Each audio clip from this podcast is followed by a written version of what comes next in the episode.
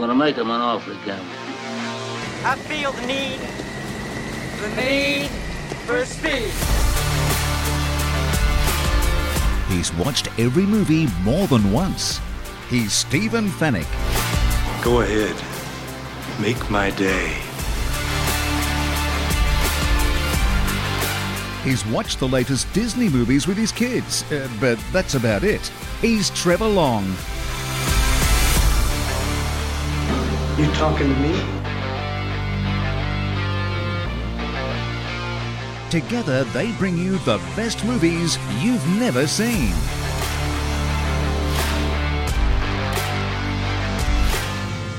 I will look for you. I will find you. And I will kill you. Rent, buy, or stream the latest and greatest movies on Fetch. Watch on a big screen Hisense TV.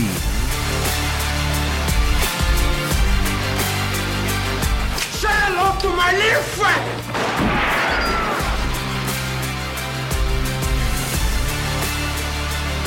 The best movies you've never seen. The first rule of Fight Club is you do not talk about Fight Club.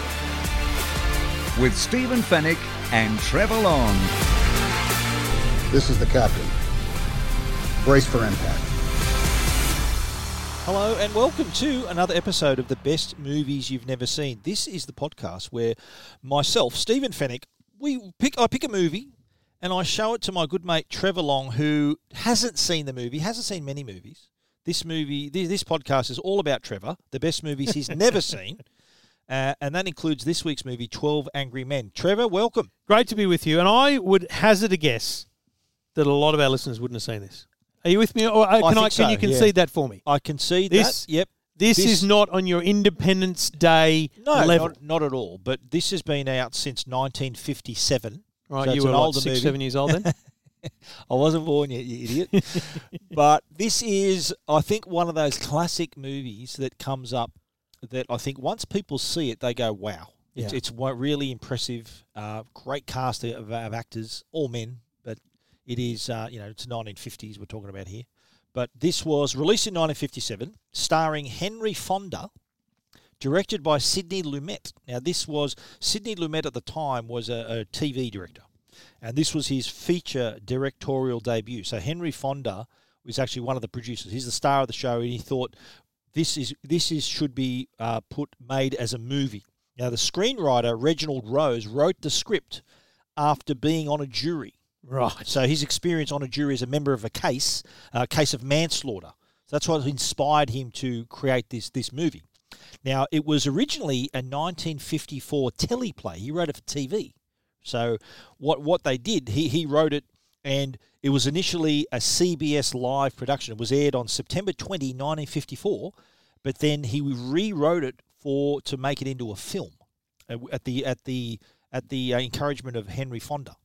So he recognised that this, you know, this needs to be a more of a when you say feature it was film. CBS Live, does that mean they w- did it live? They did it live. The TV back then was live. You didn't. That's there was no- remarkable. it was a live performance. Just thinking about it Yeah. as a as a Well- actor, remembering your lines and all that kind of yeah, stuff. I've. I've seen this on stage too. It's a really good play as well. Like you think about the staging of it. It's in one room. It's not hard to make it as a Cheap play. set, yep. Yeah, so it's uh, it's conducive to that. Uh, story takes place. We find out in New York City because I think one of them mentions the Woolworth building during the movie. Do you remember that? And uh, one of the it's one of the opening shots too is of, of I think the New York Supreme Court. But the good thing Yeah. is, it's it's almost it's almost timeless and it's almost cityless. It's just yeah, a it doesn't story- doesn't matter where a it story takes that place. resonates in any Absolutely right. courthouse. Yeah. So and you you had not heard of this or had Mate, had not I seen this? had never heard of it. Never heard of the concept other than when you said to me, I think you told me once, and not Yeah. a massive spoiler, but you told me once it's shot in a single room, and I thought Yeah. that's very strange. Um, and yes, I had nothing to the point where when I went to watch this, I had to, you know, send you a photo of my TV, looking it up on Fetch to go, is this, is this what I'm yeah, watching? that's right, yeah. Like I needed to know that this was it. Yeah. Um, yeah. mate, I had nothing. Okay. Zero. Well, I think that's good in a way because you got no, you got zero expectations. You, you don't know what you're going to see, which is good, I think, for a lot of cases. I do have an expectation because, according to you, it's one of the best movies It I've ever is. seen. It is exactly right. Now, I wouldn't sell you a dud. Uh, I, I think my record's pretty good. That's pretty my good. record's pretty good. Uh, it was nominated for three Oscars as well. Sheesh. Best Picture, Best Director, Best Adapted Screenplay. Okay. The film lost in all of those Ah. categories to um, the the one the movie that swept it that year was The Bridge on the River Kwai. Great which, movie. uh, Classic. starring, starring uh, that I've heard of. starring uh, Obi Wan Kenobi. Alec, Alec Guinness was in that movie. I was going to say Obi-Wan Kenobi. yeah, Alec Guinness. Now this movie has a 100% rating on Rotten Tomatoes, Really? based on 50 critic reviews. 100% rating. Not many movies can say that. So Really? off the bat, you're going pretty good. Wow. Here's the thing too. I'm just going to do this here on the fetch. Twelve Angry Men. Oh, hang on, I'm not on the thing. Go on, keep going. the this film is also commonly used now as a training tool. Right. So business schools and workshops they use this movie to teach people team working as a team and conflict resolution. Wow. This movie is used to I can to see train that. I can concept. absolutely see it, right, yeah. Yes. So you, you'll see there's a there's a lot of conflict in this movie, and some great drawn out characters in it as well. So look, we're going to we're about to dive into the uh, the movie, but uh, if we don't want to spoil it for you, if you want to see this movie, I think this is your last exit before the freeway. So your chance to watch it on Fetch. And you can do that just like I am. Here. We're sitting here on the on the fetch, and I can just say twelve angry men, and it's going to find us twelve angry men. And the thing about this is, um, it actually tells us. Let's do it again. Twelve angry men. It tells us where we can watch it, and also Stephen, it will also tell us Rotten Tomato ratings. If it's a if it's, a movie available on Fetch to rent or buy, it'll give you a Rotten Tomato rating. This movie though is available to rent or buy on Prime, so it automatically opens up the Prime Video app. So does it op- does it open up the page or does it open up just the because the because this movie is only available on Amazon Prime, ah? then boom, it takes Oh, us boom, straight there there. Why do we need to go anywhere else, right? Ah. Yeah, so it opens straight into Prime at that movie, Okay, and it gives the IMD. IMDb rating, Absolutely, which is 9.0. that's right, huge. Wow. That's a massive rating, It's right? huge, mate. And so any movie you've got, you'll find it on one of the streaming platforms or on the Fetch Movie Store, allowing you to rent or buy thousands and thousands of movies and watch them at your pleasure on your big screen TV. If you haven't got a Fetch box, you can get one through your internet provider. And if they don't make them available on a monthly plan, heck, go to Harvey Norman or JB Hi-Fi and ask them for a Fetch Mighty or a Fetch Mini. All you need is the Fetch Mini to get access to the thousands of movies in the Fetch catalog and all the streaming services as well. Okay, you're still with us. We need to come to order. order in the court. We're going to get. I'd like to call for a vote. yeah, there's plenty of those in the movie. Righto. So you've seen it. Yep. First impressions. Um, so it was a slow burn for me. Like, it's so different. It's Yeah. jarringly different. You know, it's it's not a act by act, scene by scene. Really, you've got a room and a bathroom. That's the only place Yeah. that you see in this. Did you but just on the name of it? What did it give you an idea of what to expect? Twelve angry. Did you know No. what twelve was represented? No, or- I had no idea. okay. No, I So didn't. didn't know the twelve men on a jury. I didn't know it was a jury. okay. Um, you might have said that to me at one point. I Yeah, don't yeah. know, but Yep. uh, I had no concept of it. It was a slow burn, but as, I mean, it doesn't take long, and we'll get through the run through. But as soon as you get that initial one dissenting vote, you Yeah. realise you're in for something here Yeah. because, and and and immediately when you said the the guy that wrote it did it after having served on a jury, I thought that's exactly what you would do. Yeah. If you were any type of creative person, life experiences definitely feed into it. You would go, well, even if this has no relation to how his jury room went, Yeah.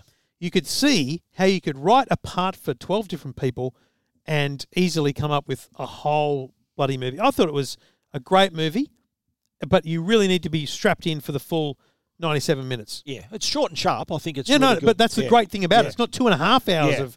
Of- great performances too. You think how can you how can it's in one room? How can there be performances? It is really brilliantly done. I, I actually think that it shows the power of an actor better than many other movies we've watched.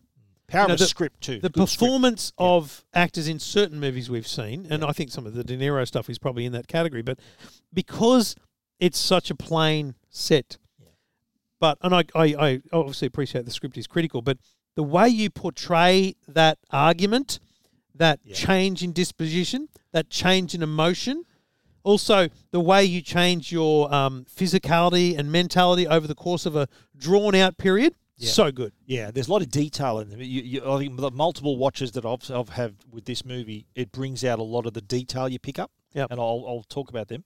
Uh, I saw this for the first time at school. I remember I was shown this in, I think we were in year 10 or something, and we're just, here's, here's a movie to see. You know, we're studying the legal system and all that sort of stuff. And we thought, oh, and mate, it just fascinated me from the word Yeah. go. And I've seen it many, many times. It's one of those short movies you can watch. You think, I'm going to watch this. You know, it's like 97 minutes. You put, you can easily do that pretty quick. Uh, I've also seen the other version as well, the 97 movie that was remade for television. So it was a telly movie, It was a telly movie, but mate, look at the cast: Jack Lemmon, George C. Scott. Okay, so how does So, it rate? Yeah, well, I don't know if it's it's probably on par. I still love the original. The original had mate just a stellar cast, which we'll talk about. Just just heavy hitters in every role. Was a good, uh, like several Academy Award winners in this movie that were either Academy Award winners already or went on to win Academy Awards. Right. So really solid batting lineup. If I had watched accidentally The other one, the wrong one, yeah, uh, uh, forgetting the fact that obviously there'd be some conversation about actors and things, Mm. Would would I have got the same appreciation outcome? If like if I give Yeah. a ra- this movie a rating, would I likely give the other one the same rating? I think If I'd this- never seen either of this was better. I think this is still better. Okay. Yeah, the original is best. Just like I'll give you another example: Willy Wonka. Oh, mate, the- that I, yeah, You know, okay. The original version, Gene Wilder, that film is just one of my faves. No But doubt. They remade it and it was rubbish. Yeah. They tried to sort of capture, they couldn't capture the same spirit. And not to say that the other movie didn't capture this spirit, but this was kind of the, the raw original version was, you know, they had, they had the, they had to sort of sit to, to carve out the path. Yeah. And they did. And it was just phenomenal performances all round. Speaking of which, the casting call, Henry Fonda is the star. Did, and, and we'll talk it later about then none of the characters have names. Oh, yeah. No one's named Yep. until the very end. Yes. Two characters Two named at the end. characters, yep. So Juror 8 was Henry Fonda, who, who's the one who's the first non guilty He's the voter. dissenter, is he? Right, And he, was okay. he starred in Grapes of Wrath on Golden Pond. See, you're going to hate this, but I don't know any of them. Yeah. Well, the, the Lee J. Cobb, who was juror number three, the Yep. one with his kid, whose kid punched him when he was when he grew up. The last He was on On the Waterfront and The Exorcist. Okay. Right. Martin Balsam, you've seen before. I know for a fact you've seen him before because he was juror number one. He was the foreman of the jury. Yes. He was in Psycho. Right, I did recognise him. Remember, yeah. he was the investigator in Psycho. Remember the guy who got Oh, stabbed and he fell down the far out. stairs. Remember him? Yeah, okay. He was the guy, the investigator, private investigator. That was Yeah. Martin Balsam. He was also in uh, All the President's Men, another classic movie. E.G. Marshall was juror number four, the guy with the glasses. So he was in Tora, Tora, Tora. He was in guy a great, suit. yeah, he was in a great um, Creepshow. Was a, a three part um, horror show, three different stories. He was in the third story about a clean freak. Uh, really w- worth a watch.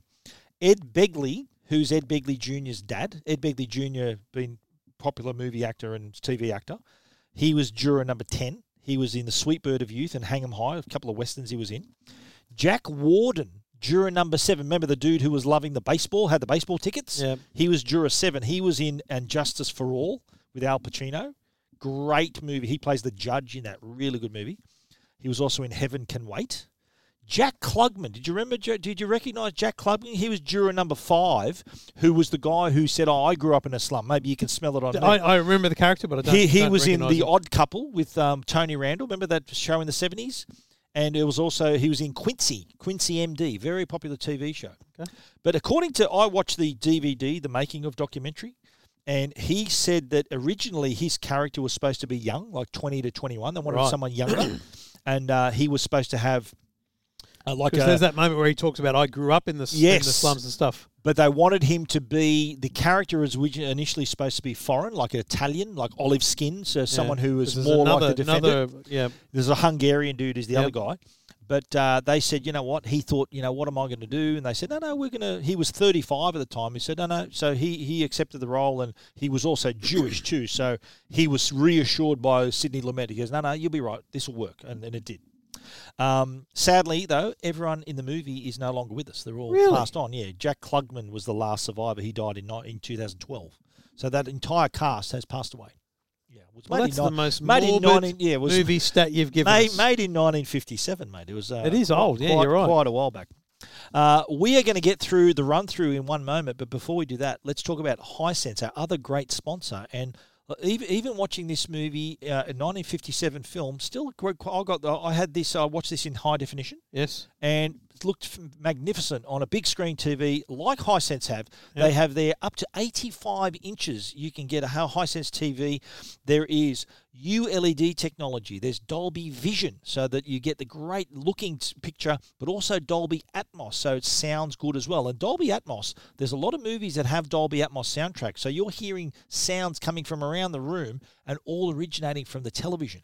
So if you're after a big screen TV, they have got great picture quality, QLED technology. They've got 4K, 8K, but also too, they're one of the only companies that have a three-year warranty on their television. So you know, if you're buying a Hisense TV, you know the company backs their product with a three-year warranty. That gives you added peace of mind. When you're at the retailer, remember the two blokes told you go big, two blokes. That's it. go home. 85 inches is, I think, becoming the norm for a lot The of people. spot. So if you're gonna look, if you're gonna, if you're looking for shopping for you're a listening to 75 this inch, show, yeah, you love movies. you've got to go big. Come on. Yeah, if you're looking at 75, just say, you know what, let's just go to 85. Yeah. Just do it. And you know what, a friend of mine, I recommended it. I said, mate, for that price, just pay a bit extra, get the 85. And if, you, if your partner Happy said, why'd you, why'd you get an 85? Say, no, it's 75. Just don't tell them. yeah, but they will appreciate it. so if you want to find out more, head over to hisense.com.au. All right, are we ready? Ready. Order in the court. Well, it starts off, of course. The first shot is the courthouse, and, and we we find out it's the New York Supreme Court. Yep. And oh, did you like that shot that sort of pans through sort of the the outside of the courtrooms, and there was like uh, a person who came out and someone celebrating, so they obviously had a good result in the case, and so Yes. it you see the different. But then down the other end, there's someone who's crying. Yeah, and, someone's sad. The result didn't go their way. Someone's pretty joyful. So there was a that that was a really nice establishing shot. Next thing we see, we're in the we're in the courtroom. Yep. and a really nice slow pan of the jury, and the then the the defendant, the judge telling them, you know, you got a great responsibility here. This defendant's facing the death penalty, and then we see the, the slow pan of the of the of the jury, and then they file, they retire to the jury room to Yep. start the deliberation. And and this is the point where I initially go, okay, so you're not giving us anything. Like, Yeah. you get into this deliberation and we know nothing. Yeah. So it's a fascinating way.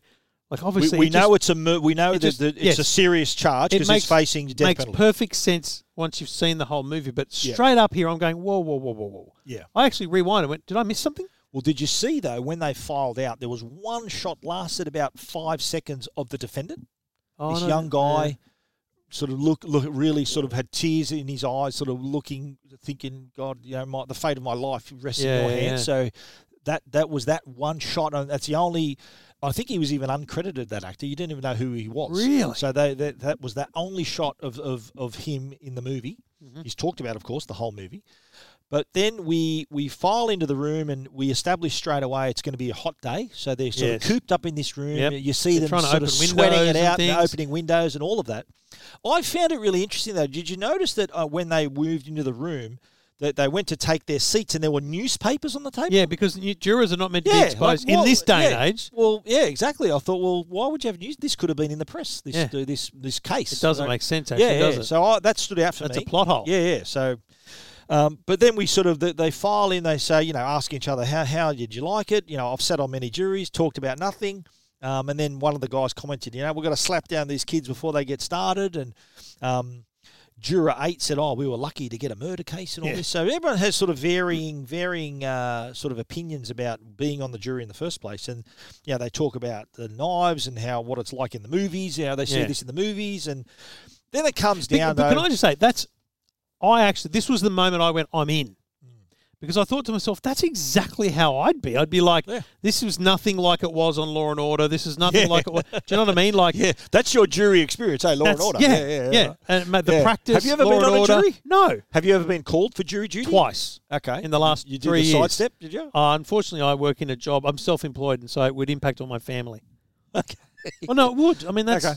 I, I would. Yeah, I, I've I uh, I actually turned up and got rejected. I, I didn't make I've it. thought. Uh, Yeah, I got listen, dropped. When I retire, I'm an old man. I will be a pest on juries because I'll be in there going, Oh, "Yeah, he's guilty." I reckon. We'll ask. We'll ask what jury you are by the end of the yeah, that's a good idea. Who do you but fit but you know what I mean? Like Yeah. at that, that point, I re- it resonated with me Yeah. because these were guys who like they'd just been through an experience, Yep. and they now had to familiarize themselves with this room, get adjusted, and make a very big decision. I thought that was a really good point in in the game because you started to get this point where there's a bloke here going, "Man, I got tickets to a ball game tonight." Like this is So saying, come on, let's get moving. there's Yeah, this yeah. there's this there's this clear differentiation between you know people who are essentially here to take it very seriously and others who are just here to do their duty. Yeah, or if that. Yeah, Yeah. And they they uh, they decide to sit in order of jury number. That sort Yep. of helps you know who's who. Uh, and they That's decide. right. And I uh, didn't I didn't realize yeah. that until one bloke goes me sitting in my chair. Yeah, because he was, you know, jury one was at the, Yeah. juror one was at the front, Yeah. and then two, three, yeah. And um, they uh, they decide to get to the table and they, they chat about how you know what, what they're facing in terms of the seriousness of the charge. You know, I'm not going to make any rules. Uh, we can, well, discuss it first and uh, then vote on it. That's, of course, uh, that's uh, one way. And, uh, well, we can uh, vote on it right now. Then I think it's customary to take a preliminary vote. Yeah, let's let's vote. Who knows? Maybe we can all get out of here, huh? Uh-huh. Okay, then uh, I think that, um, of course, you know that we uh, have a first-degree murder charge here, and if we vote the accused guilty, uh, we've got to send him to the chair. Um, that's mandatory. I think we know that. yeah, let's see who's where. So that that establishes straight away that you know this is a serious decision. Yeah, they've it's gotta make. it's a fascinating kind of in your face, boys. You realise if we all Yeah. go twelve 0 here, this bloke's dead. He's gone. Yeah. And it's it's it's pause. It's pause for thought, right? It's that moment, and that becomes uh, uh, very relevant because they take the vote, Yeah. and it's 11-1. Yeah. And And then- and, and it's a yeah. very like I, I I really like that moment, and it's probably because he's such a great actor, right? But it really felt you felt his his pause. You felt him want to go. Actually, maybe not. 11 guilty, one not guilty. Well, now we know where we are. Boy, oh boy, there's always one. Oh, what are we doing now? I guess we talk. boy, oh boy. You really think he's innocent? I don't know. I mean, you sat in court with the rest of us. You heard what we did. The kid's a dangerous killer. You could see it. He's 18 years old. Well, that's old enough. He, he stabbed his own father four inches into the chest. They proved it a dozen different ways in court. Would you like me to list them for you? No. Then what do you want? I just want to talk. So we, we I think we find out that the this the, the juror eight is Henry Fonda. So he, he's thinking, look, it's worth a chat. This guy, we're not going to immediately in one minute decide this place. and there's things. It's interesting, and I don't know whether it's of the time, or, or whether there's been changes to the legal system. That's you know much more detail than I would ever know. But like there's things that I accept about the legal system, like you know, um, you know, uh, uh, guilty until proven Innocent until innocent until proven- guilty. Yep. You know, reasonable doubt, like Yeah. things like this that Yeah. we all kind of know from watching legal shows. Yep. That actually never really come up here. They, I don't think they mention reasonable doubt. Oh yeah, they mention it later. Enough. sure. It- like at that yeah. point, this bloke Oh, does at this point, no, no. he, and at this point, he's not saying, "Listen, I'm sitting here because I've got a bit of doubt." Well, there's 11 people that think it's cut and dry. And this guy is thinking, look, it's not easy. He says, it's not easy to raise my hand to be alone here. Um, you know, we're talking about taking someone's life, so it's worth a chat. Yeah. Uh, you know, you can suppose in it whatever you want, but it's worth a, a, a go around the table. But it's also the point where they start talking about like de- derogatory about this kid. Yeah. It's it's this is the first point of the movie, and it's the first point where you realize, hang on a minute, they're talking about they're making assumptions about the kid as opposed to about the case. This boy's been hit so many times in his life that violence is practically a it's a normal state of affairs with him. I just I can't see two slaps in the face provoking him into committing murder. It may have been two too many. Everyone has a breaking point. So tha that's a that's a point, a fair point at the start. Yeah. And uh, the so the, I, th- I think what what we see here, the discussion sort of turns a little bit sort of racial. It turns a little bit like class. You know, people living Yeah, in there's a- there's a whole class decision, yeah. isn't there? So it's a whole thing there, and and they. I, I like the line from juror number one who says, "Listen, why don't why don't you tell us what you're thinking, and we'll tell you what where you've gone wrong." Remember, he Yeah, sort of automatically assumed It's that. it's an assumption that, that he's he's the guy that's So the wrong. Yeah. the first go around the table, they all they all thought they all ask why they think he's guilty, and it goes, you know, we just think he's guilty. Let's hear the facts. The old man heard the loud noises, fighting. He heard he's going to say, "I'm going to kill It's a, you." it's a very smart way to bring us because again, well, it you think of- reveals the story. Correct. Yeah. You think about how this could have been done. This script could have been okay. It's a two-hour movie. Yeah. Let's show thirty to forty minutes of a court case. You know, the key arguments, And then the actual and then let's and Yeah, then yeah. and then let's show the jury. There's not one fi- like you'd think in a modern movie they would have thought, Yeah. let's show a like a flashback of a scene or something. They didn't. They said no, no, it's all You know, in their eyes. If you were pitching this, you'd say we're going to go through the courthouse. Yeah. We're going to show the court case. We're going to have these arguments, but it's going to be a very quick court case. But then there's going to be this hour discussion among the well- jurors. Well, that's law and order. But isn't? Sort instead of that, works, they've just gone. Let's let's expose all the things you'd normally see through the court Yeah. scenes in in these moments. I thought it was a brilliant Yeah, way to well, go around the table and expose the they, scenes. they drip feed the details and sort of the yeah the the, the, the kids accused of murdering his father found with a knife in his chest the they said uh, his entire story his alibi was that he was at the movies but he couldn't remember the movies they say there was a witness the woman saw him through the passing L track which is elevated track Yep. and they say that you know uh, well why why why don't you believe the boy's story like why do you believe the woman I think one of them has a crack at him so she's one of them too isn't she Like, Yeah, in other yeah. words a foreigner Mhm. so there's that. Um, and then also they're sort of saying, well, what about his motive? Like he, they had an argument at 8 p.m. They saw him run out of the house. The other one said, look, look at his record. He's been in reform school. He's handy with a knife. So they're all making these assumptions. Yeah. And, and one of them there says, look, you know, the kids the way they are today. He said, when I was a kid, it was a lot different. When I was a kid, I used to call my father Sir. That's right, Sir. You ever hear a kid call his father that anymore? Fathers don't seem to think it's important anymore. You got any kids? Three? I got one. 22 years old. When he was nine years old, he ran away from a fight. I saw it. I was so embarrassed, I almost threw up. I said, I'm going to make a man out of you if I have to break you in two trying. Well, I made a man out of him. When he was 16, we had a fight. Hit me in the jaw. He's a big kid. I haven't seen him for two years. So now we- I'm going to tell you. Yeah. I missed that. Oh. I kind of I don't know. You know, I I, I guess we're different in the way we watch. You would you would be just so focused, but. Sometimes I'm just like I'm looking at again because I'm trying to take these movies in. Sometimes I'm looking around at stuff, Yeah. and I saw I, I saw this scene. I saw him pull the photo out. Yeah. Da da da da.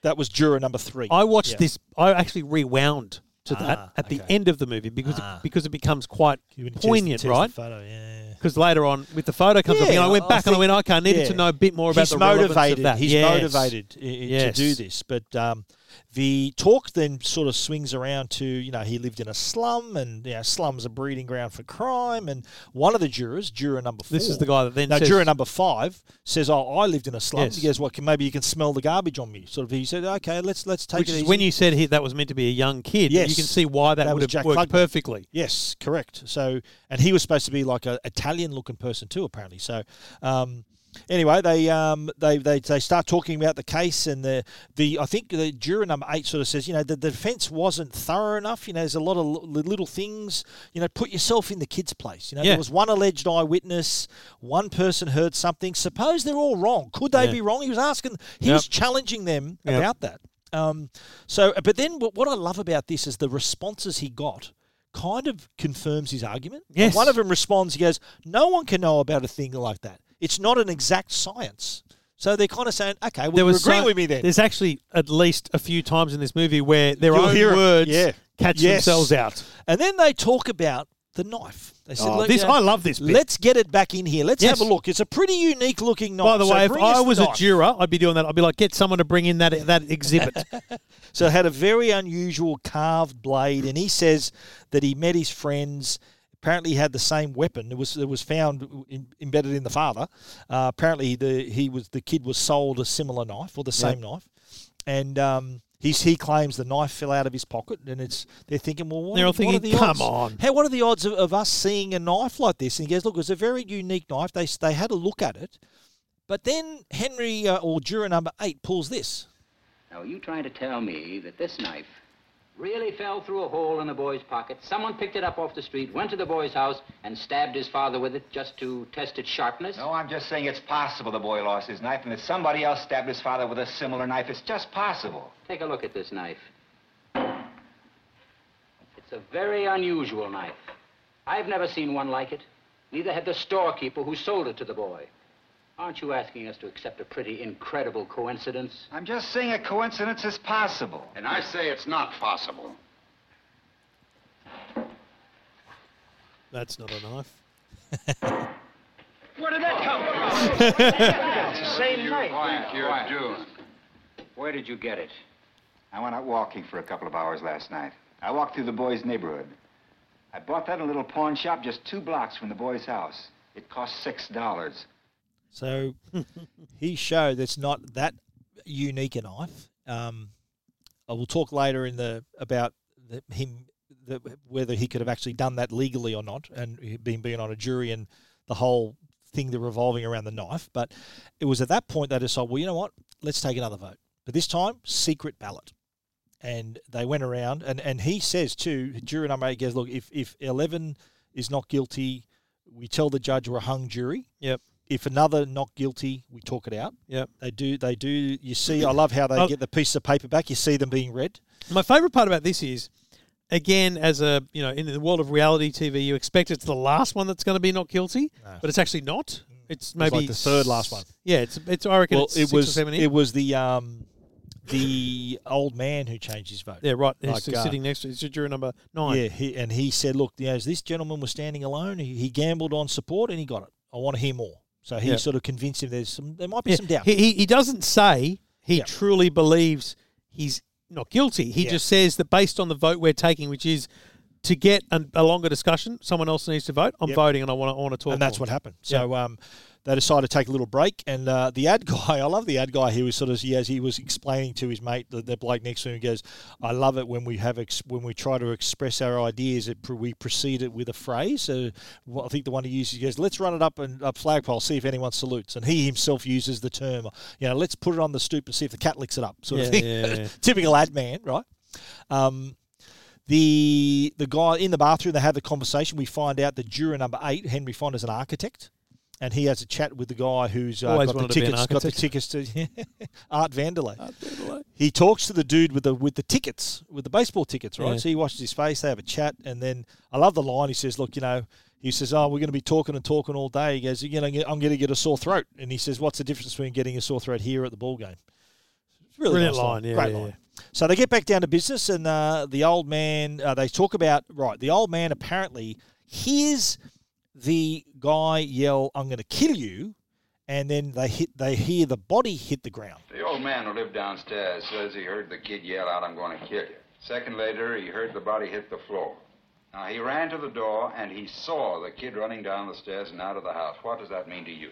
Well, I was wondering how clearly the old man could have heard the boy's voice through the ceiling. Didn't hear it through the ceiling. The window was open. So was the one upstairs. It was a hot night, remember? It was another apartment. It's not that easy to identify a voice, particularly a shouting voice. Identified it in court. That's right. And don't forget the lady across the street. She looked right in the open window and saw the boy stab his father. Now, I mean, isn't that enough for you?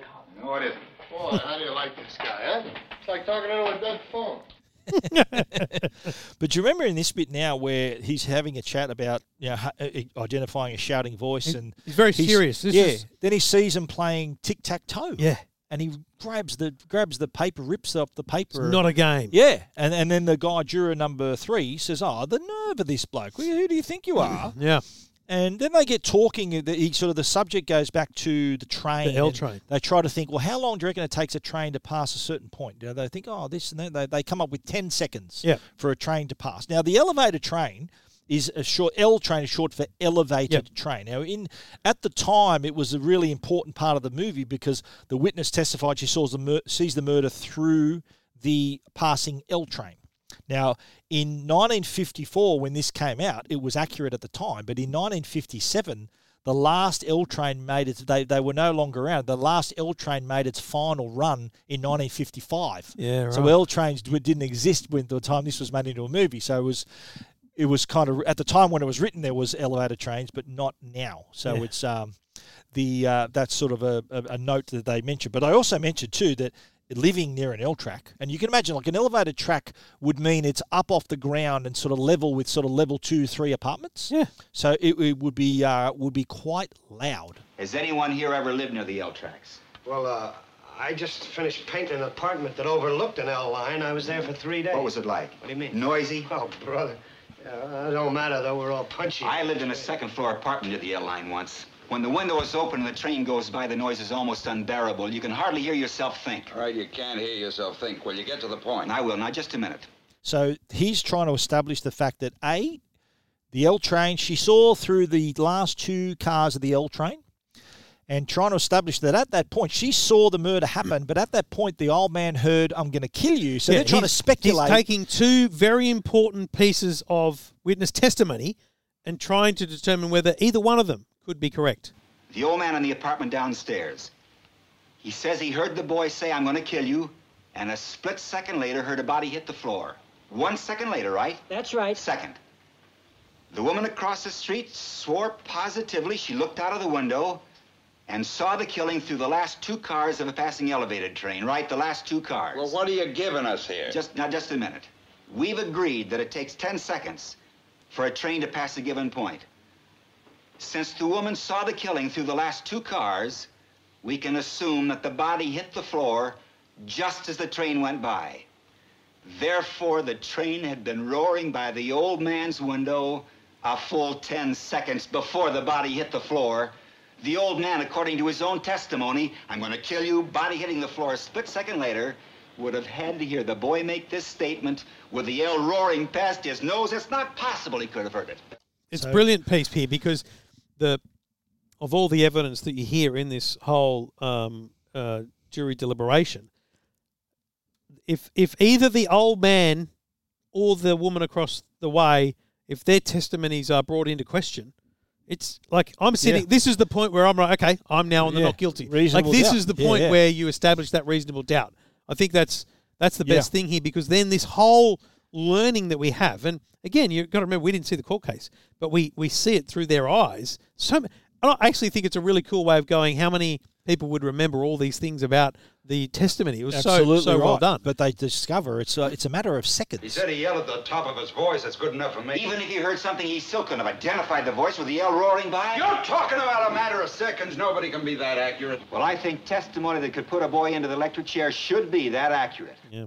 So That's they're exactly talk- it. So they're talking about well, why would the old man say that? And he he goes on to say, well, Doesn't the other old man, the juror Yeah. number nine, yes, he because he's an old man, he Yeah. kind of goes, you know what? He's old. He's this Yeah. is this is a chance to be in the public be someone. eye. Yeah. not because he wants to be famous because he uh, heard a murder, but he just wants to see his name in the paper. Yeah, he wants to be quoted, and he he, they, he he also points out the fact that um, he saw the old man saw the other old man in court. He said, "Look, he had a torn jacket. He was dragging his left leg, trying Yep. to hide it. Um, he's been nothing his entire life, so um, he's he's thinking, well, you know, this guy's trying to sort of maintain his dignity. If they believe me about this big court case, then I'm somebody, sort Yeah. of thing. So um, the, the the discussion comes around to the the phrase, "I'm going to kill you," and and how many times people have s- say it in natural conversation. This phrase, how many times have all of us used it? Probably thousands. I could kill you for that, darling. Junior, you do that once more and I'm going to kill you. Get in there, Rocky, and kill. I say it every day. That doesn't mean we're really going to kill him. Wait a minute. What are you trying to give us here? The phrase was, I'm going to kill you. The kid yelled it at the top of his lungs. Don't tell me you didn't mean it. Anybody says a thing like that the way he said it, they mean it. So they take now another vote. Yep. And the not guilty vote it goes nine to three. So nine guilty, three not guilty. So he's Yeah. sort of he's he's He's got two turning more him on- around. He's got yeah. he's got two more on board. So he the, the discussion goes next to like why would the this he had a lawyer why didn't the lawyer think of this and he was Yeah. saying look you know the um, he was a court appointed lawyer he, he probably thought there was no real prestige in all in all this case Yep. but then the other juror brings up the fact that you know he he if he allegedly committed this murder why would he go home again Now, how was he caught by the police? He came back home uh, at three o'clock or so, and he was captured by two detectives in the hallway of his house. Now, my question is, if he really had killed his father, why would he come back home three hours later? Wouldn't he be afraid of being caught? So that's a pretty good question. Yeah. Why would you go back if you Yeah. committed this murder? Why would you go back there? Yeah.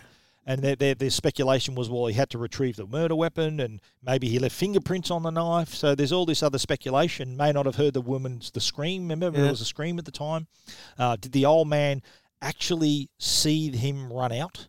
Well, this is the this is the next big part of the whole thing, but they they do call for another vote. We've seen Yes. this conversation now for a bit, and the next vote is now eight four. Eight four. So it's Yeah. very and to be honest, at this point of the movie, I'm going right here. I see where this is going. Yeah. This is going to go heavily one way, but I still don't fully know where it's going to end up, and I think that's what's exciting about it. Yeah. Because actually, what's weird here is at this point I went, okay, the title's Twelve Angry Men, so I feel like this thing's going to go back to one eleven instead of eleven one. Like, Yeah. I felt like I could see where the movie was going, but absolutely couldn't guarantee Yeah. how it would end. Exactly right. So that the conversation turns towards the old man, Yeah. not the old man juror, the old man witness, But it- who he has a he's got a remember we established that he drags his got- left foot a little bit. leg. So the speculation comes from he had to did he he said he got to the door saw someone running down the stairs, so he had to get from his bedroom to the down to the hallway. So they asked to see a diagram of the apartment, Yes. and they established that it's uh, like fifty eight feet. Yep. So can an old man who drags his foot make it to the door in time? So they start. They decide to reenact it. Now let's see. It was. It's 12 feet from the bed to the door. The hall is 43 feet. He would have had to walk 12 feet, open the bedroom door, walk 43 feet down, and open the front door, all in 15 seconds. You think he could have done it? Sure, he could have done it. He can walk only very slowly. They had to help him into the witness chair. You chair. make it sound like a long walk. For an old man who had a stroke, it is a long walk. Oh, what are you doing? I'm going to try it. See how long it took.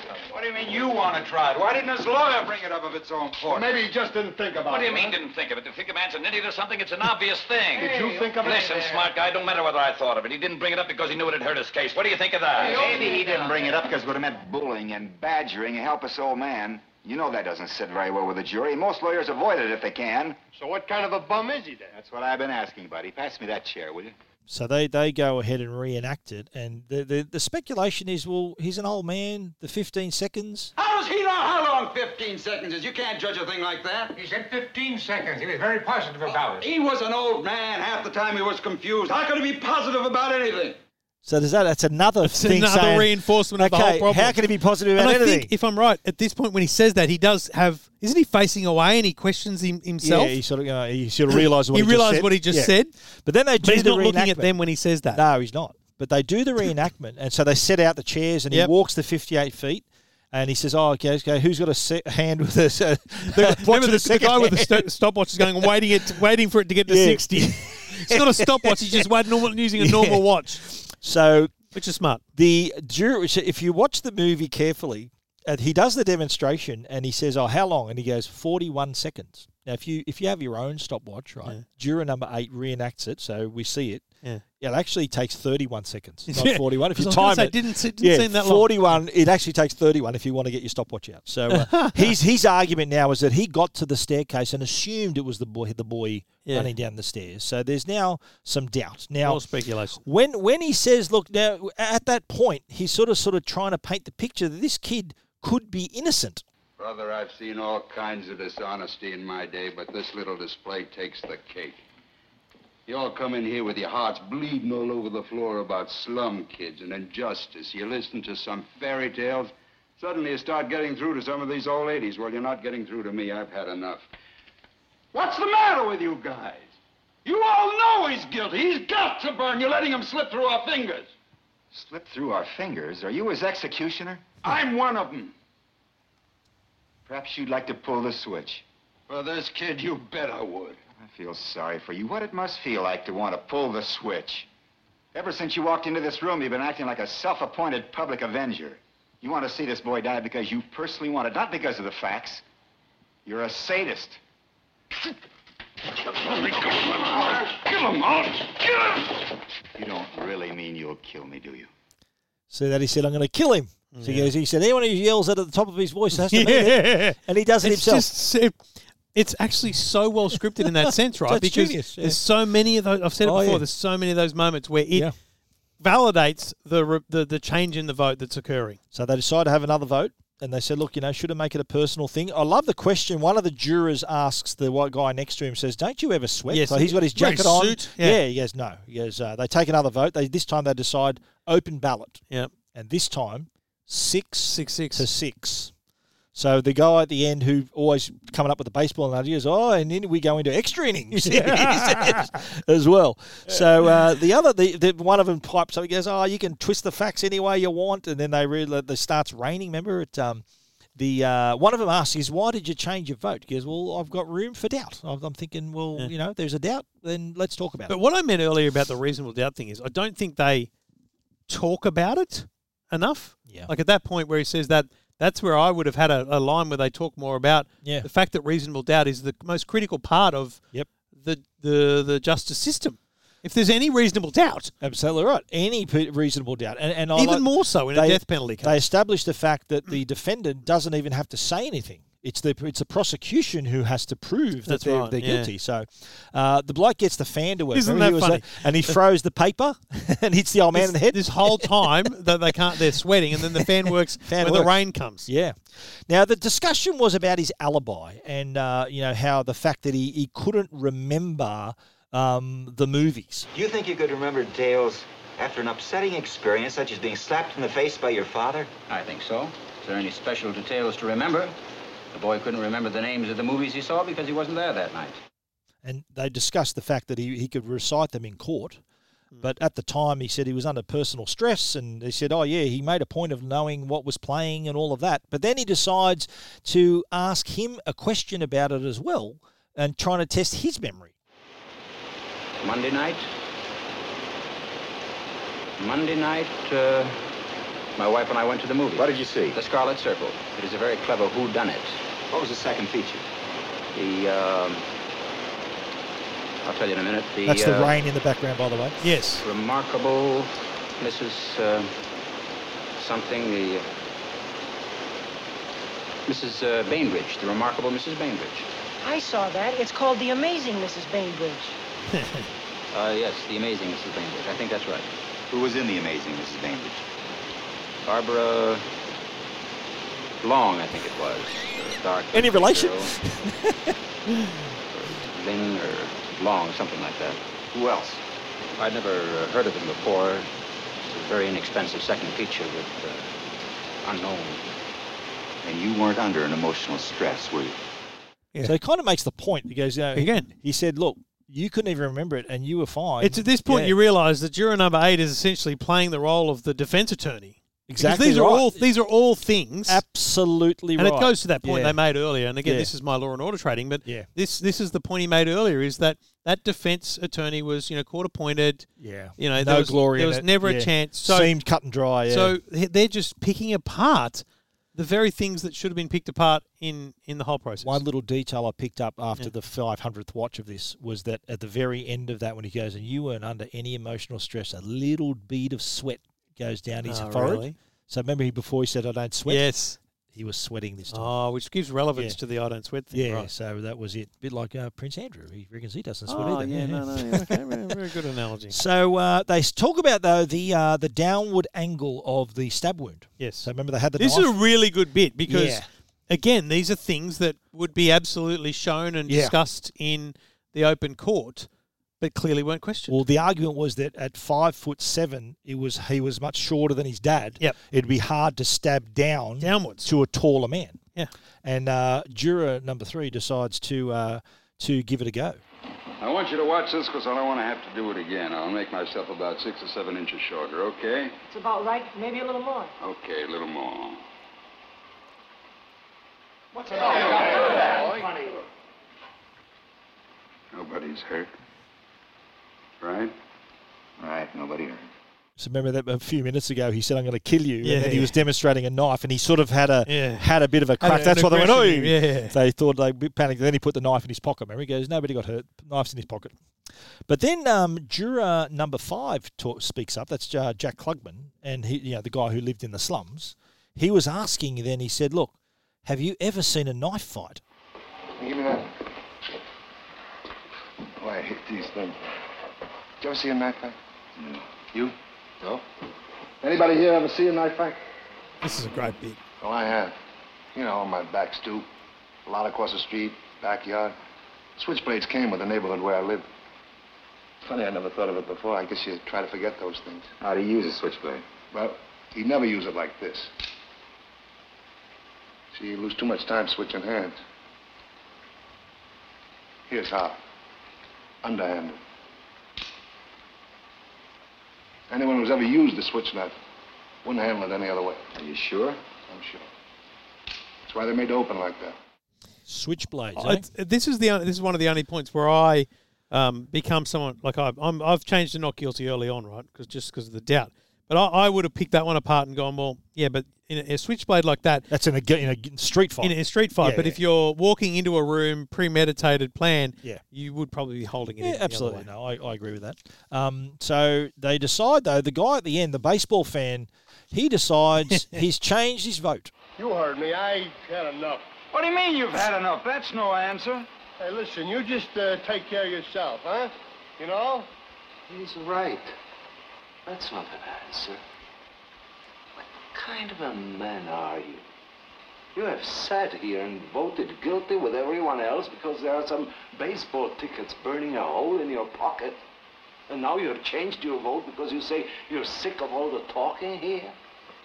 Now, listen, buddy. Who tells you that you have the right to play like this with a man's life? Don't you care? Now, wait a minute. You can't talk like that to me. I can talk like that to you. If you want to vote not guilty, then do it because you are convinced the man is not guilty, not because you've had enough. And if you think he is guilty, then vote that way. Or don't you have the guts to do what you think is right? Fair point. Yeah. Absolutely fair point.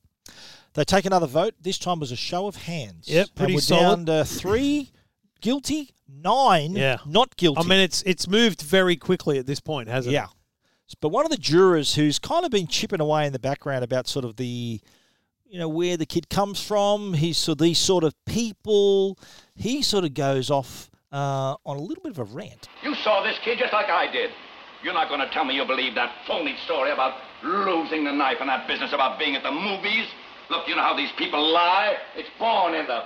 I mean, what the heck? I don't have to tell you. They don't know what the truth is. And let me tell you, they don't need any real big reason to kill someone either. No, sir. They get drunk. Oh, they're real big drinkers, all of them. You know that. And bang, someone's lying in the gutter. So yeah, a little bit of a racist rant there. Yeah, pretty solid. But did you notice what happens here in the in the in the room? He's he's giving this tirade, right? This rant. Yeah. And you notice uh, again, my hundredth watch. Everyone moves away from him. They all get up off the table and move into the corner, so that it they're separating a themselves from him. physical- They're it's a physical distancing, They're literally a- distancing themselves from him. not just about their vote. Yeah. Yeah. and then he eventually comes to the table in the corner and he, he starts uh, he, he he shuts up. But um, the juror number eight pipes up. because "Look, it's it's very hard to sort of keep personal prejudice out of it. You know, no one really knows." And then he mentions the fact, you know, reasonable doubt. But the talk then switches to the woman Yeah. who saw the murder. Apparently, she had her bed next to the window. This is the woman who saw it through the L through train the L as well. train. Yeah, yeah, yeah. Apparently, she turned to the window, and he that she claims she saw the murder through the last two trains of the L train Carriages, yep. to track of the, the carriages of the L train. Um, then one of the other jurors, uh, the juror who doesn't sweat, so juror number four, I think he was, he takes off his glasses and starts rubbing his nose, which is something the old man picks up on. Now, why were you rubbing your nose like that? Well, if it's any of your business, I was rubbing it because it bothers me a little. Oh, I'm sorry. Is it is it because of your eyeglasses? It is. Now, could we get on to something else? Your eyeglasses made those two deep impressions on the sides of your nose. I hadn't noticed that before. That must be annoying. It is very annoying. Oh, I wouldn't know about that. I've never worn eyeglasses. 2020. Listen, will you come on already with the optometrist bit? The woman who testified that she saw the killing had those same marks on the sides of her nose. Holy smokes, you know he's Quiet, right. Just give me a minute. Now I'll be finished. I don't know if anyone else noticed that about her. I didn't think of it then, but I've been going over her face in my mind. She had those same marks. She kept rubbing them in court. He's right. Now, she did do that a lot. And so they established the fact that could anything else but eyeglasses create those impressions? And and juror number four says no, no, nothing else. And, and the great thing about this bit is, I I thought about, it, I thought, geez, mate, you really you noticed that? But then you realise in court, she would have been most likely on the witness stand for an hour, maybe many hours. Um, and it is you would kind of notice those things about people, like you notice weird things about people straight Well, up, but yeah. detailed things like that you would notice. Well, the foreman said he goes, I noticed him too. I was sitting closest to her, so Yeah. he, he noticed it too. And the old man then, like the old man who's sort of the wise head, the wise one of the group. Remember, he identified the old man as being someone who wanted to be someone he's Yep. not. He also identified this woman as trying to look younger than she is, and all of that. So um, he he gets through to there as well. Um, then they say, look, you know, what what about all the other stuff? You know, you can throw out the other evidence. at this Uh, point, at this point, yeah. they're down to one eleven, aren't they? They are. They were. They, they cho- juror just- three. Juror three's the only one voting not guilty, and he's saying, "Look, what about all the other arguments? The old man heard it. The knife. The old, the the woman saw him. Knife falling out of his pockets. He can't prove it. No. And so he said, "Look, yeah, everything's twisted. You, you can, you know, you got the facts. The, here, you know, here are all the facts." But everyone, everyone was staring at him, and he come up with this. Well? Say something!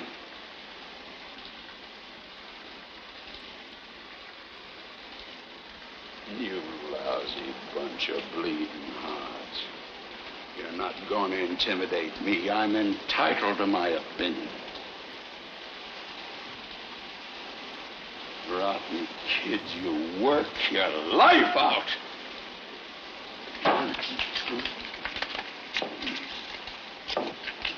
So he's tearing up the photo of his son. No.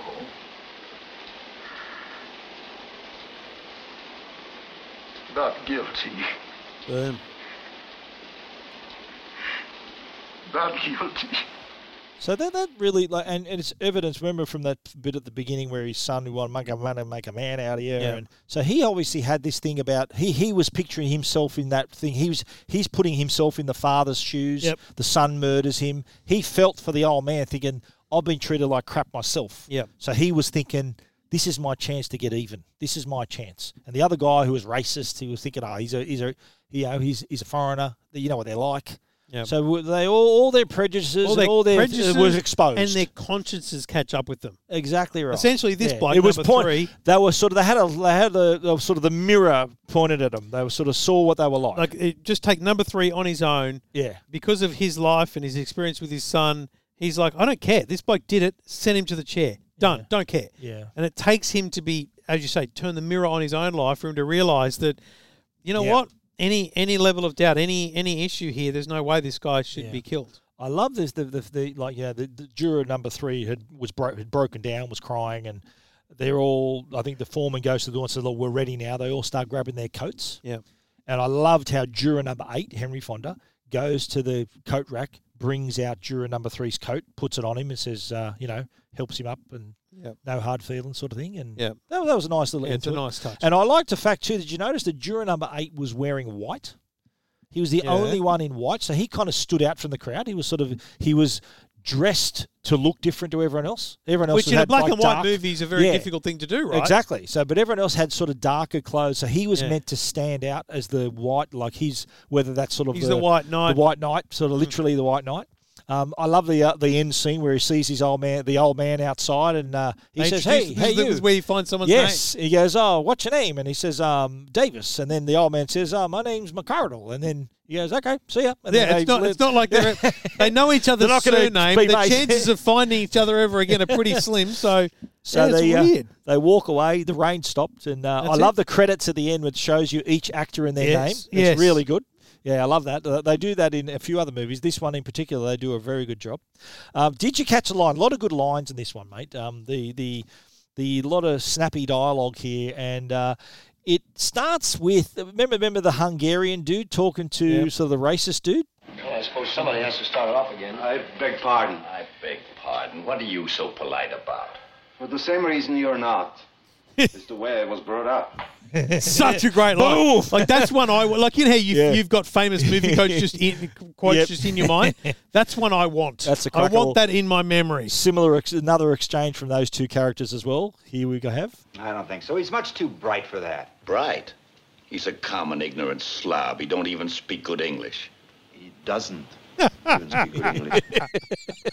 So Again, Get the that hung- into you. thick accent. Yeah. Correcting someone on their English is brilliant. I love too the fact that the the guy who was I think baseball juror, juror number no juror number six was Yeah. the working man, the painter. Yeah. And uh, he gets up and, and defends the old man. Why should he lie? What's he got to gain?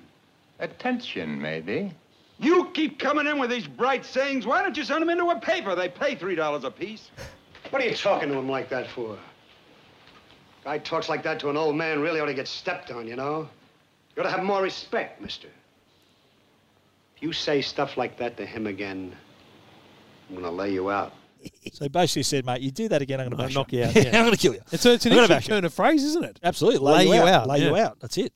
But I love this this little line at the end of the races. Remember the dude who the only person not to get up from the table was juror number four with the glasses. Right. Everyone else literally distanced themselves from him. But at the end of his rant, we hear juror number four say this. These people are dangerous. They're wild. Listen to me. Listen to me. I have. Now sit down and don't open your mouth again. so it's basically, mate, shut up, don't speak ever again. Now let's talk about plot holes. I think the biggest one is, I reckon the the knife. The knife is pretty unique, and that would have been, even though he can buy the same knife, it would have been an incredible coincidence to have the same knife that the kid owned used to murder his dad. And as you kind of hinted earlier, it's, there's a whole a Yeah. hole in how he's allowed to be wandering Yeah, around the one essentially wandering the crime scene, the area. Exactly right. So Henry Fonda's character visited the crime scene, bought a weapon identical to the murder weapon. Today, this would be a mistrial. And brought it to the jury room. This would so be a mistrial. As a juror, you can only base your verdict on the facts of the case, not not the So evidence you bring not into the doing your own room. investigation. Yeah. So that was that's probably the biggest plot hole. But I think with that one. critically, Yep. it doesn't change the outcome. I think there's enough Yeah. other doubt cast Well, on other pieces of evidence, like the, old man, yeah, the lady across him? the Did road, hear the noise, him? the Yeah, L yeah. train. Absolutely right. There's enough other Yeah. things Yep. That mean that I think so. I think you're right. you still get a guilty verdict. Things you might guilty. not know, uh, the director had all the actors stay in the same room for hours at a time during rehearsals to make them, without filming them, just to make them get a real, get a sense of what it's going to be like to be cooped up with them in the Yeah, same right, room. So okay. before they filmed it. Uh, all but three minutes of the movie were shot inside the one room. So the, Yeah, the- the o- jury opening- room, opening scene and the last the scene. little bathroom scene as well. The lasted a couple of minutes, Yeah. and the very last scene on the steps.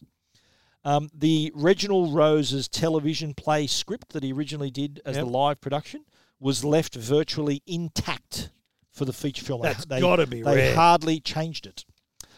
The other thing too, um, the many of the shots of the actors, they you'll notice. Remember, there was raining. So what what they did, many of the shots of them speaking were filmed by themselves. So they had to do the one shot and had to add the rain, the required rain sound in the background as well. Oh, So they had to get that right. So the, the continuity was okay. So during this scene, the rain's outside, so we need to add the rain noise for you as well. So it would have been quite a complex little um, little uh, production there. Now, only two of the jurors are ever ad- identified by name. We knew, we knew that ju- juror Yep. number eight was Mr. Davis. Juror number nine, the old man, was Mr. McCardle. Um, but the others are identified by their professions. That's right. Yeah. So juror number one, he was he, he I think he was a high school football coach. Juror number two, remember he said I had an argument with a bloke in the bank, so he was a bank teller. Juror number three had a messenger service. Remember beck and call messenger service he mentions. Juror number four was a stockbroker, so he's the guy with the glasses. Didn't sweat. Yep. Uh, juror number five, we don't know. Uh, the guy that lived in the slum. Juror number six, he, he was. Remember, he mentioned he was a painter. He just painted an apartment. Uh, juror number seven, we, we, he called himself a salesman.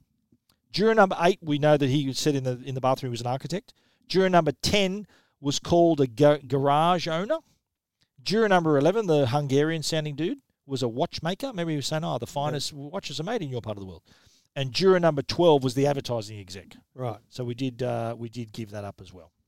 Uh, the cast includes three Oscar winners: Henry Fonda, Martin Balsam, Ed Begley, and uh, they were Oscar winners, and two other Oscar nominees, which were Jack Warden, the, the baseball dude, and Lee J. Cobb, who was the last one to plead uh, to change, change his his vote, vote, to, to yep. guilty, uh, not guilty. Uh, did you notice as well? Now, throughout the movie, and this is multiple watches, you'll pick this up, right? When they come into the jury room, it's like a shot from an overhead perspective. And throughout the movie, progressively through the movie, the angle gets lower. So towards the end, it's the it, the, the shots become tighter, and and the camera gets lower Right. in the in the courtroom. You watch it again, you'll notice. I don't know whether wh- why they would do that. He, uh, they said they he said the final shot of director Sidney Lumet said the final shot was the widest lens they had in the movie, and uh, but he wanted to sort of emphasize the sense of you know they're freed from the jury room. Oh, okay, yeah. But at the beginning of the movie, so it was eye level, and so then he went wide angle, and so it also gave sort of greater distance between people in the Yeah. room. But as the film progressed, it slips down ev- eventually to eye level. Yeah. But by the end of the movie, nearly all of it is shot below eye level. And in close up, so was trying to increase that sense of claustrophobia during the movie. What, Wow. Multiple watches. That's a would, great. uh, that's a great. Yeah. It's like a of technique. Yeah, yeah, that's the word. Uh, juror number seven. Now, this this is the did you notice section. Juror Yep. number seven said he had tickets to the Yankees v Twins game, Right. but the Minnesota Twins didn't exist until 1961. So it, in 1957, they were the Washington Senators. Did you Does he that? call them the Minnesota Twins? He said the Twins. You got to get so they're playing the Twins. Juror number four, if you have a close look at this again, and again, multiple watchers will point this out. Yeah. Remember when he stabbed, juror number four, the guy with glasses, stabs the knife into the table? Yes. If you have a close look, if you pause it on the table, there's heaps of uh, jab marks on the wood. So they've obviously, Yeah. they ha- he- he's had to do that several times. So uh, obviously from previous takes. Ah. That brings us to the end, mate. Wrap up. What is your wrap up and what is your rating Look, for 12 Angry Men? It's a s- seven out of ten for me. I, I say Solid. that not because it's not a good movie, but because Solid. like it just doesn't strike me as big as the eights and the nines we've watched. Absolutely enjoyed it. I definitely want to watch it with my kids. Yeah. Probably Jacko will enjoy the the, the theatre of it. Um, yeah, I, I, I think I think this is one. Honestly, of all the movies you've recommended, this is probably the one that is most in that sleeper category. Yeah. I think less people would have heard of this, and therefore it's the most likely to surprise people. Yeah. and I think that's what's most fascinating. Could you understand now why it's been used as a training film? Yes, totally. Yeah, how to sort Yeah, of, yeah. conflict resolution and Yeah. working as a team. You know the whole the whole idea of going radio. We've got one dissenting voice. You know, in some uh, businesses that'd be like, all right, fine, but with the majority rules. Yeah. It's like, hang on a minute. There's a this is a really good example in 97 minutes of why you maybe should hear each other out. Yeah, but also too, it's a great character study, I reckon too. So really, people people's true feelings exposed, like Yeah. the, the you know the racist and the you know the the, the prejudice against the you know the the where where they live and all these sorts of things. Yeah, I think there's it was, so uh, much made obvious. Like th- there's there's a there's a cl- there's a bit of a class thing here, and also Yeah. I think there's the obvious thing about you know it also shows a picture of the time. You know, um, the the smoking in the Yeah, room. yeah. Uh, no women. Yep. On, on the jury, which I assume was just a, a thing back then. Yep. Do you know what I mean? Like Yeah, it does no, show exactly how right. far Good we've come and changed. Yeah, yeah. yeah. I think Howard, if you had to remake this movie today, you'd obviously have. And I think in the '97 remake, they had the the judge was a woman. I don't think they had any men. Well, it's called Twelve Angry Men. You can't they, really- they didn't have any men, any women on It the would jury. be. I mean, Yeah. we're Twelve Angry Persons. Let's not How get into the you know woke world and cancel Yeah, culture, but like, yeah. I don't think remaking a movie like this, Twelve Angry Jurors, because that's what you could call it. Yeah. Twelve Angry Yeah. Jurors would be a good title, but it just it defeats the Yeah. the spirit of. I think I have seen it as a stage play, and there have been some women in on the cast, but Yeah. they, they kept the title because it's Because recognisable. you wanna get it, Yeah, yeah, yeah. But um, yeah, I think uh, one of like you said, it's one of those sleepers that once you think, well, God, where's this movie been Yeah. all my life? Why, why didn't I catch this before? Well, now you have. We've covered it right here. Now let's cast our mind to next week. I don't need to give you a quiz question for Oh, this really? one because you know this movie.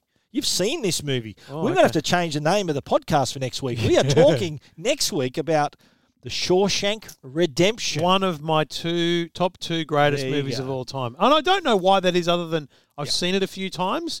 Um, Yeah. and and I I've still the- seen it more than you. Oh, no doubt. But let me be very clear, and I think this is an important thing for anyone new new listeners. I've got a crap memory, um, so I know things about this movie, but I will still be moved by them. I know it's emotional a bit. Um, so I'm I'll gonna, still be I'm gonna moved by every surprise you. I'm going to surprise you with a few facts next week. Don't worry. There's still a few things I got up my sleeve that you, even though you know the movie, Yeah. and you've you've seen it a number of times. I- I'm gonna. I've got a few things up my sleeve. All right, let's let's find out right now.